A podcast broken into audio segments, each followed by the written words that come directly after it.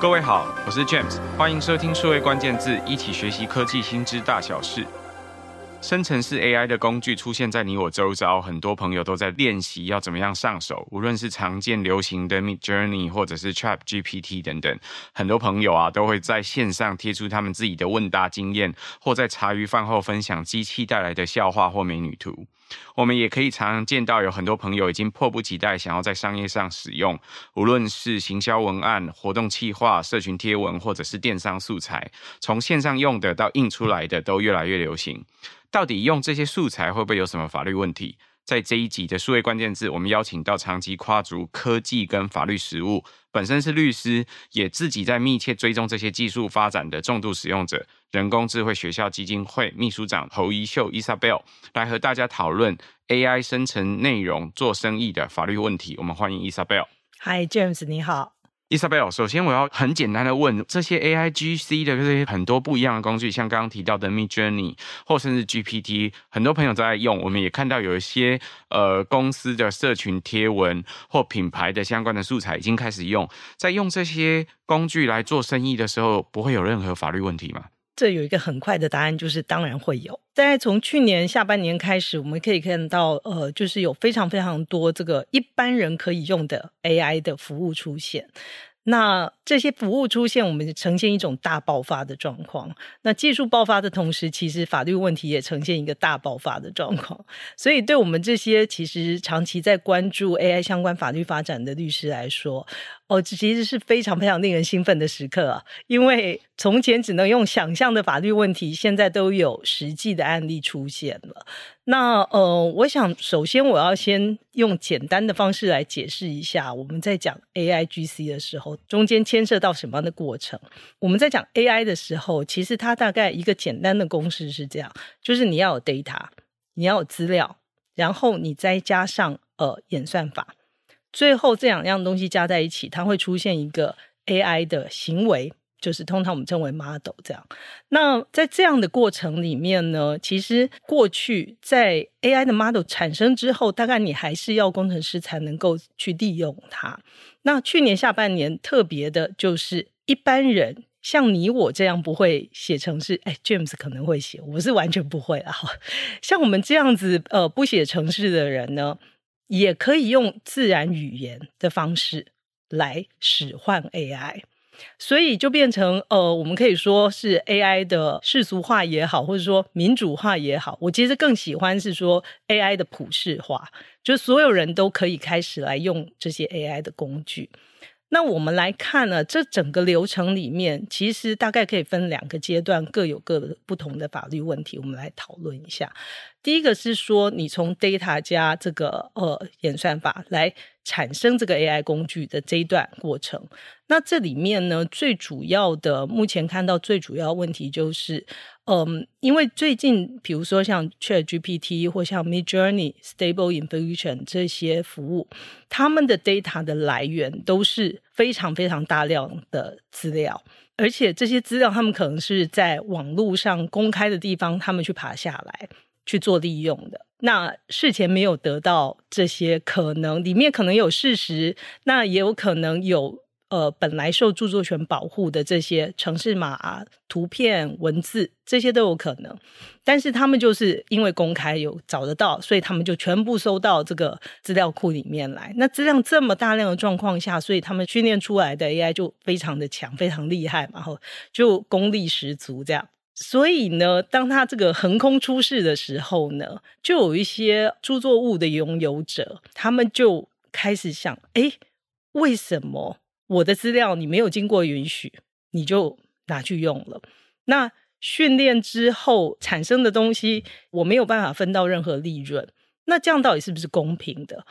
所以呢，其实从去年到呃今年呢，大概主要就有几个，我觉得会是蛮重要的诉讼出现。呃，第一个是就是在美国那边有呃工程师和律师，他们去对呃 OpenAI，然后 GitHub 还有这个 Microsoft，他们就呃他们提供的一个叫 Copilot 的服务，他提出一个诉讼。那另外一个就是最近有 Getty Image 这一个图库公司，他对 Stable Diffusion 这一个服务，他也提出诉讼。那争议说他们就是有非法侵权，呃，侵害他们的权利这样的状况。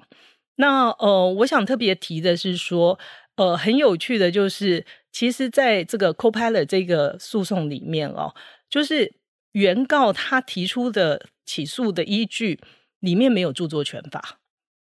你会不会觉得很特别？很特别，很特别，对不对？这个是非常有趣的一件事。其实，因为你到底可不可以去利用这些资料库本来有的著作权，然后去训练这件事情，其实已经发生很久了。所以，呃，在大部分的国家，通常会用合理使用的方式来解释这个行为。因为如果都不能够用的话，其实你你可以想象会限制整个 AI 技术的发展。如果不能用的话，就很明确不能用的话，那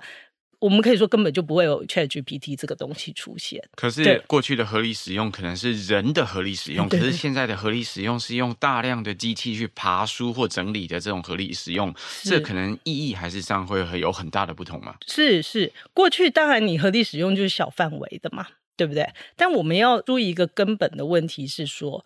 著作权哈，或者说智慧财产权，它其实是人类法治创造出来的一个权利。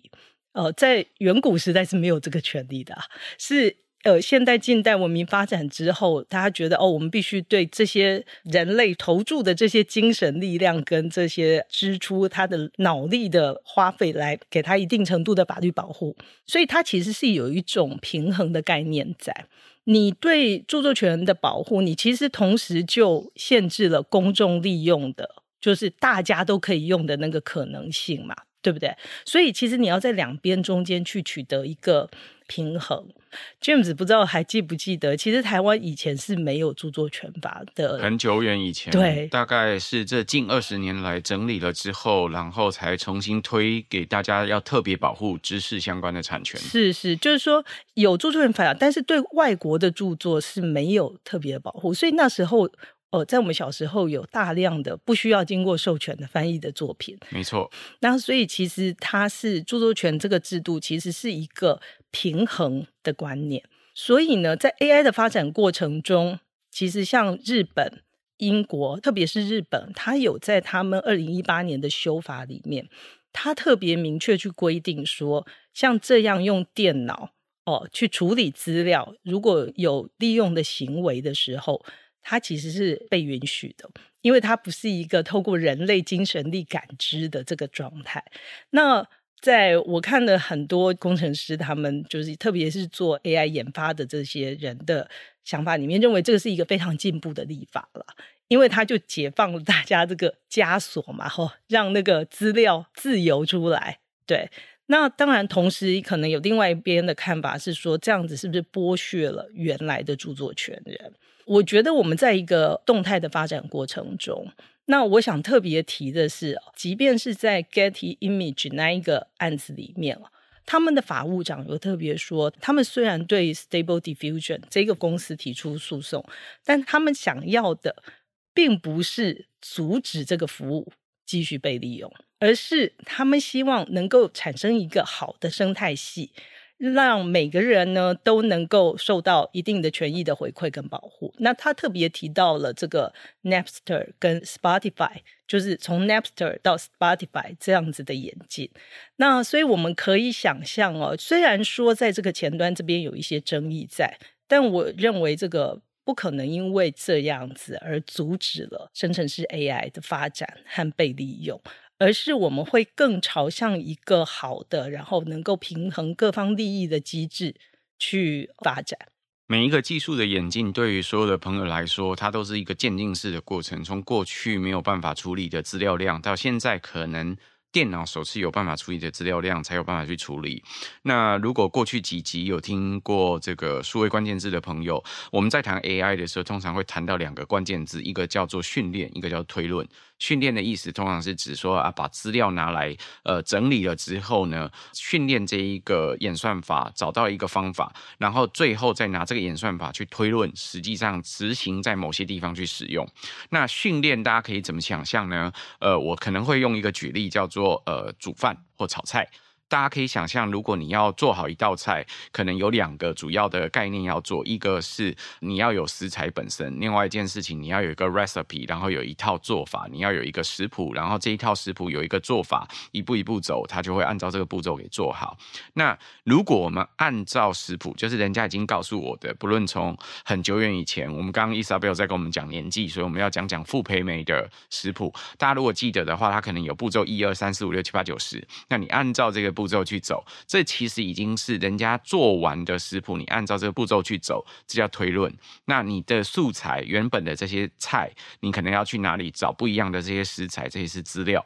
在。傅培梅一开始，他在整理这些相关的食谱的时候，他需要经过很多不同的眼镜去归纳出他的这个食谱的进程，让你知道说，第一个步骤一你应该要先去洗菜，第二个步骤二你可能要去切菜，步骤三你可能要先腌过什么什么这样的东西等等。然后这些 recipe 可能还会告诉你说啊，酱油加一匙，然后盐加一勺等等不一样的这些素材上面食材上面它的这个不同的单位，所以要去整理这相关的素材。那一步一步按照走，你最后就可以做出一个成品。那当然，现在如果像 Instagram 这样这么流行的工具，大家眼睛都要吃冰淇淋，你可能还要把这个呃最后的菜色给摆盘摆好，才会有人要看。所以从头到尾需要经过很多的步骤。AI 也一样，你在应用的时候，事实上你在训练的过程，你就会用到很多不同的资料。像刚刚这个 Isabel 提到说，哎，这个资料其实在所谓的合理使用，什么叫大量使用？AIGC 其中一个很令人兴奋或者是惊讶的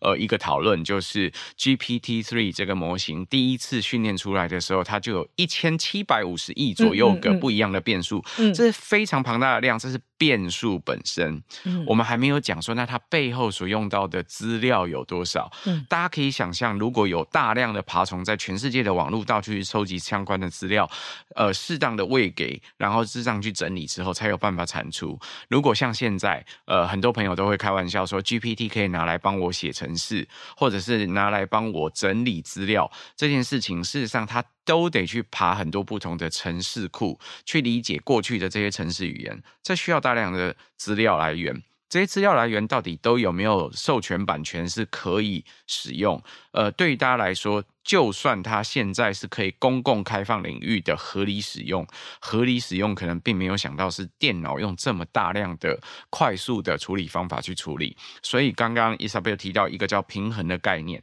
就是对大家来说。著作权或知识产权这种人用精神所产出的内容，在过去很长一段时间，我们比较难用机器有效率的，呃，能够去处理它或计算它，但不代表未来做不到。其实，也许随着半导体的演进、晶片的设计，还有很多不同的方式的处理，我们越来越有机会可以整理这些我们精神的知识的产物。那产出来了之后，我们要怎么去合理使用它？所以现在看到的几个不一样的诉讼，通常都在讨论那个资料来源的部分。就资料来源跟这个演算法的本身，这两个东西到底是不是合理的？是不是能够被接受的版权使用方法？不同国家都有不同的讨论。可是刚刚伊莎贝尔告诉你，其实就算提。这些诉讼的公司，他们多半的想法不是说，哦，我只是要拿到钱，用版权去换钱这样子而已，或者是不准你使用。他的想法通常是乐观谨慎的看待，要怎么样合理去平衡，有机会透过判例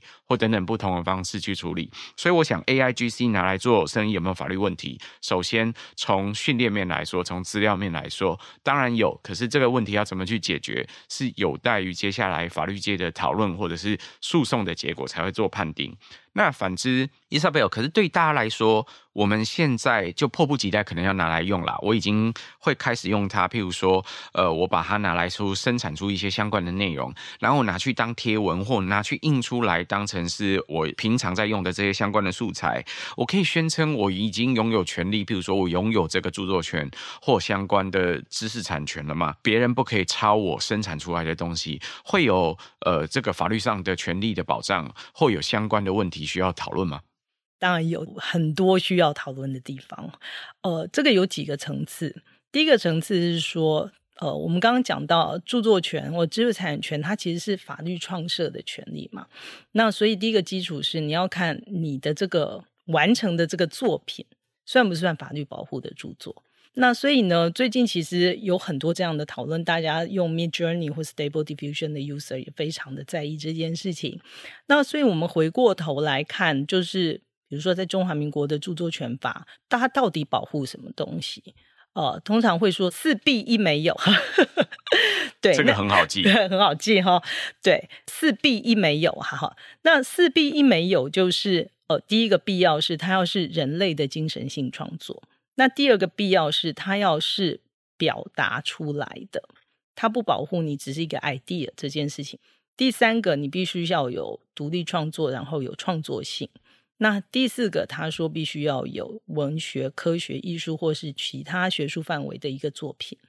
那没有的话，就是基本上就是呃，著作权法第九条这些便利公众使用、公益考量的一些特别著作，像是法律啊，然后呃政府的著作物啊、标语啊，然后呃单纯传达事实的语文著作这些。那呃，我们回过头来看哦，现在其实最常被讨论的是，到底 AI 生成的著作算不算人类的著作？因为我觉得这件问题其实是一个有趣的事情，就是大家对 AI 原来的想象好像是个人，然后是一个相对于我们的一个另外一个特别的个体，个体，对不对？嗯、所以你就会讨论说，想说哦，AI 控制世界，AI 产生这个著作，那它不是人呐、啊？那它产生的著作会不会应该要是不是会受到保护？所以过去会有一个分类叫强 AI 跟弱 AI。那强 AI 就是说你不需要人类辅助的状况底下，你自己产生的这个内容。那呃，弱 AI 就是比较是辅助性的。我们可以回过头来说，现在我们其实已经比较清楚应用的场景是什么了。对，就过去我们在讲强弱这个二分法的区别的时候，我觉得是因为呃法律人的想象有限啊，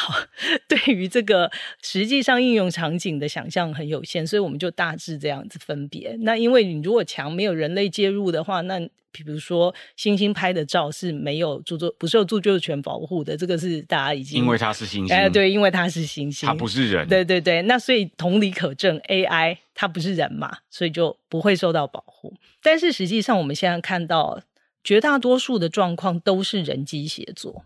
对不对？我们就是人用这些工具去产生出来的某些内容。对对对对对，没错，就是一定会有人类介入的成分。那人类的，所以我们接下来要讨论的其实是这些人类介入的成分哦，有没有达到我们在说的这个有原创性，然后它是不是呃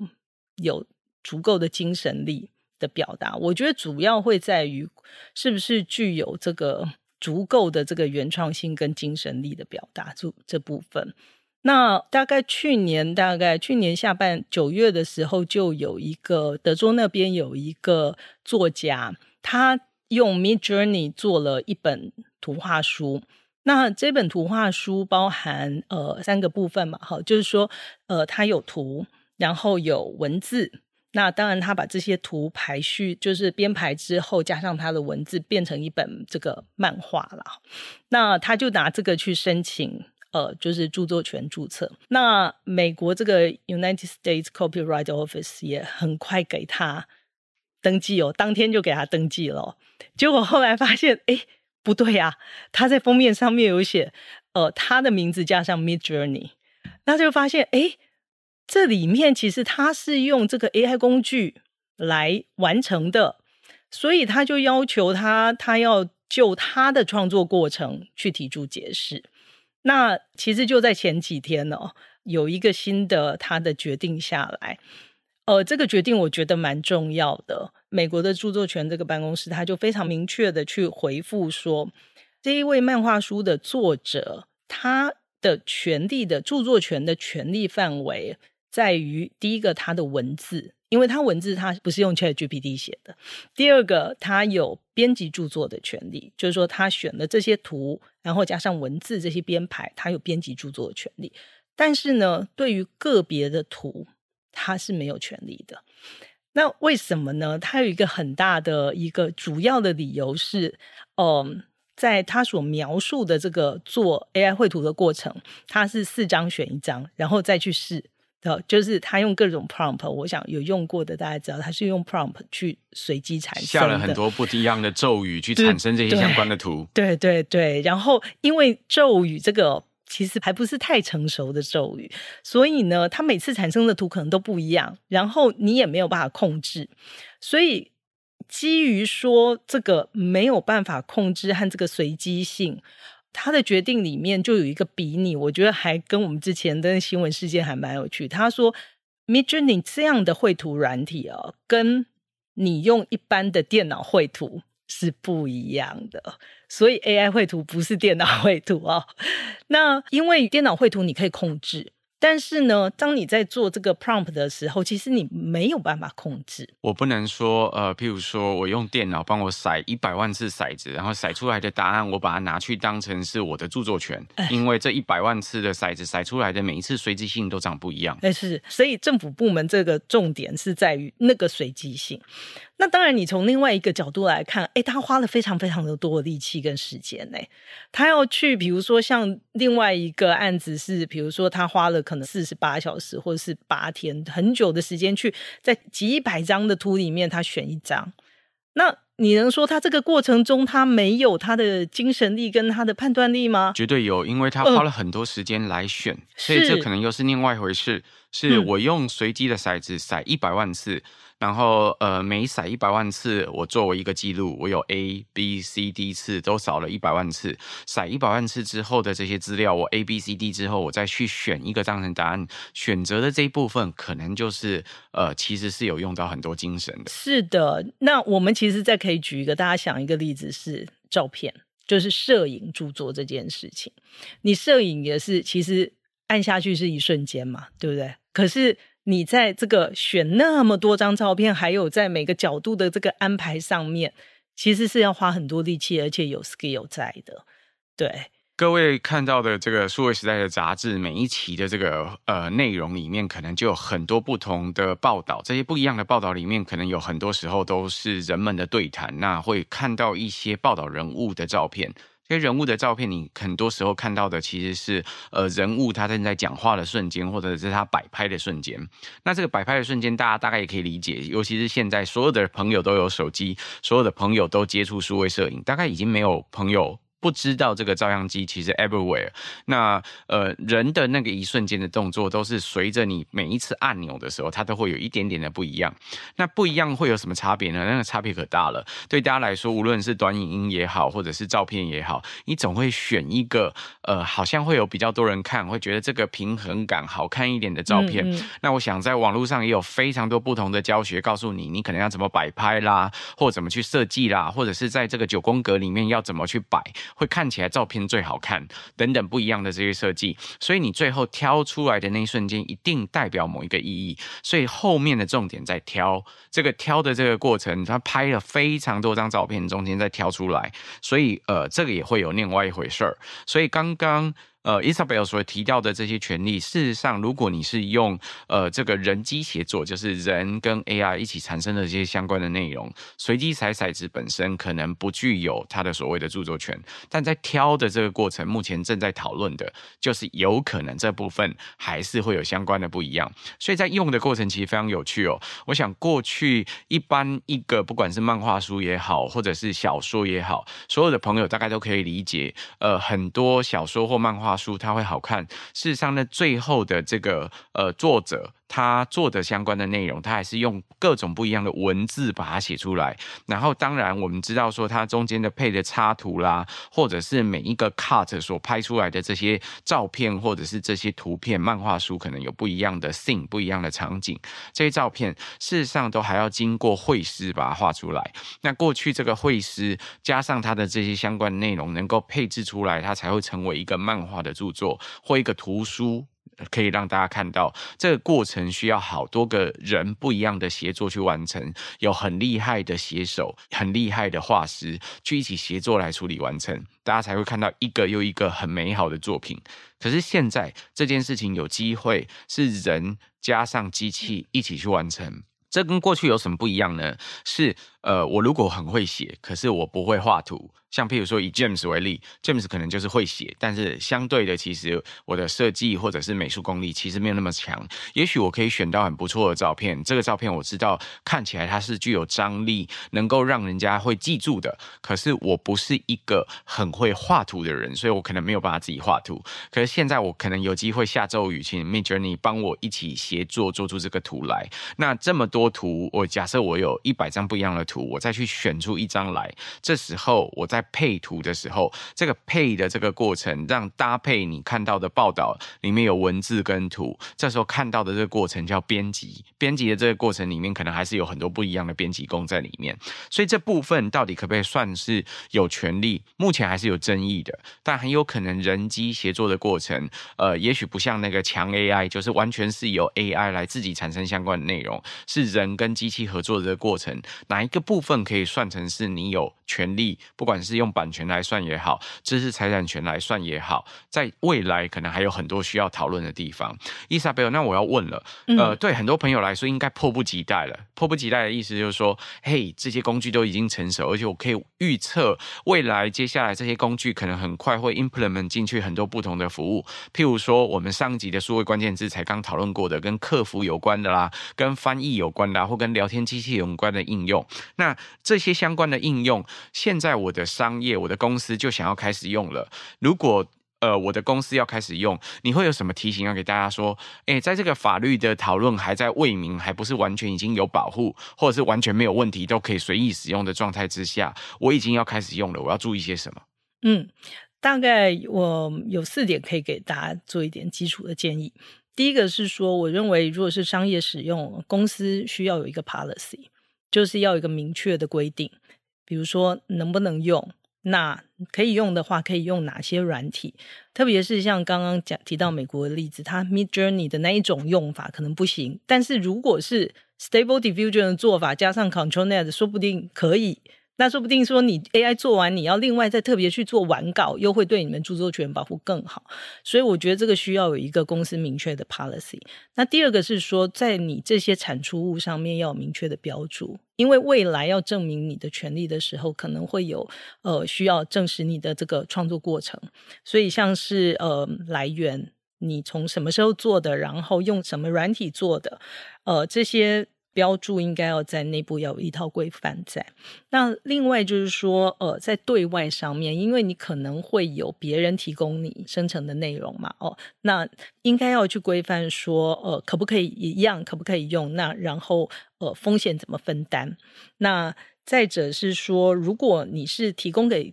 其他人的这个 content provider，我建议还是要揭露，然后要。去规定说双方的风险，然后可以利用的范围，甚至后续的万一有争议发生的时候，我们的这个处置的方式是什么？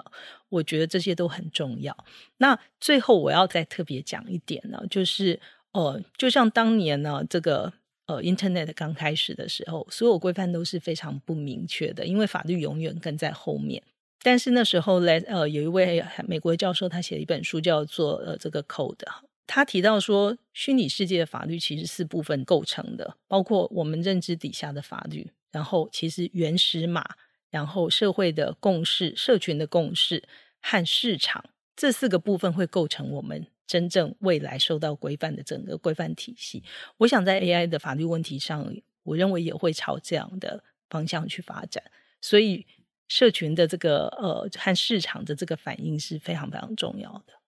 今天会有这一集数位关键字，其实是起因于刚开始我们有这个生成式 AI 的时候，我们的讨论其实很多，呃，我们内部的编辑或者是同事，其实都对于这个 AI 可以来协助我们的工作非常感到兴奋。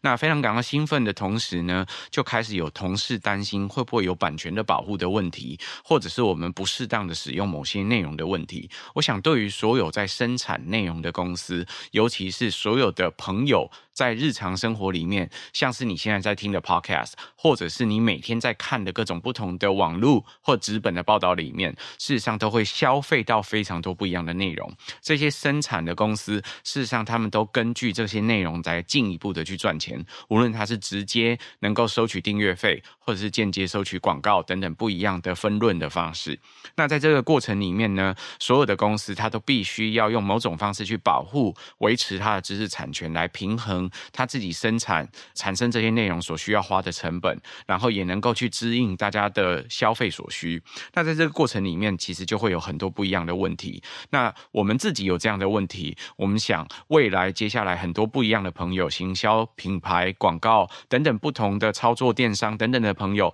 都会碰到一样的问题。所以为什么我们邀请 Isabel 来帮我们协助解答这些相关的问题？我想大家如果平常要问律师，没有那么便宜的哦，其实都是不便宜的一个咨询费。可是对大家来说，我想这个过程是一个互动学习的过程，并不要因为今天它有可能完全侵犯到某些产权的权利，你就不去用它。那或者是你完全不在乎它，你就先随意的使用它，享受这个所谓的流量红利，忽略到这个本质，它可能还是有些风险存在。所以刚伊莎贝尔给大家提醒，第一件事情是，如果你在做公司打算要用 AIGC，就用生成式 AI 的工具来协助你去生产相关的内容的时候，你公司一定要有一套规范。这一套规范是，呃，相关的政策是可以使用还是不能使用？可以使用的话，可以用哪些工具？然后它已经取得了部分或者是怎么样的授权？你要有一套规范。那我想这会是对大家来说最模糊的一段时间，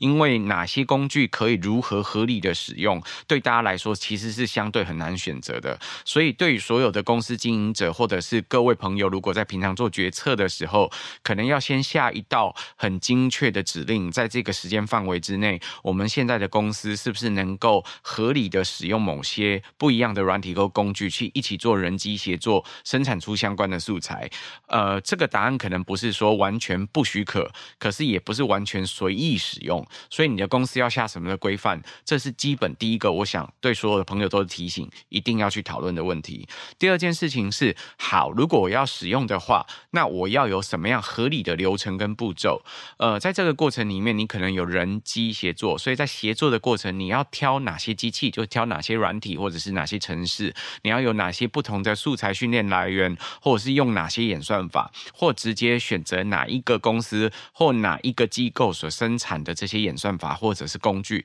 你可能要在一开始想清楚。那这个流程的过程里面，生产的过程可能要留下你的这个软体是用什么软体去使用的啦，或者是你生产的时间要留下标记或相关的记录。所以我想这是呃，Isabel 对大家的第二个提醒，你要在流程上面有一些控管点。第三件事情是你在对外对内的这些合作关系，因为我想有很多朋友在过去生产内容或者是合作伙伴里面，都会请呃，譬如说不管是外部的协作伙伴，或者是供应商，或者是反过来是内容提供商提供给别人相关的工具的时候，呃，你会是一个。对外的，就是两个不同组织合作的过程，在这个合作的过程里面，过去因为都是人跟人的工作，所以它相对的单纯。呃，因为它是团队对团队的工作。可是如果现在团队跟团队中间，你有用到人机协作的时候，这个权力规范要怎么拿捏清楚？你就要合理的去告诉人家，或也要合理的去怀疑你的任何供应商或者是你的这个伙伴，是不是有相关的素材，使用到什么样的工具，要有相关的标注。所以要提醒大家特别留意，因为有非常多内容合作的过程里面，你所得到的各种不同的素材，到底是怎么样生产的，怎么样产生的，一样要有控观点。最后一点是要提醒大家，如果在用这些 AI 所生成的内容所产生的内容要服务人的时候，必须要有适当的揭露，告诉你的客户说：“诶，你现在在看的这些相关的内容，其实是机器客服所产生的，或者是人跟机器一起做出来的图所产生的。不要不揭露这些相关的数据。我想对于大家来说，这都是必备的资讯，要提供给大家参考。今天很谢谢伊莎贝尔来帮我们的听众分享这些相关的法律知识，所以我们要用 AI AI。要小心，可是不是不能用，呃，要谨慎使用它，并乐观看待接下来 AI 的发展。我们谢谢 Isabel 啊，谢谢 James，谢谢，也谢谢大家的收听。如果可能，请多帮我们转发、宣传或点赞。我们下周再会，拜拜，拜拜。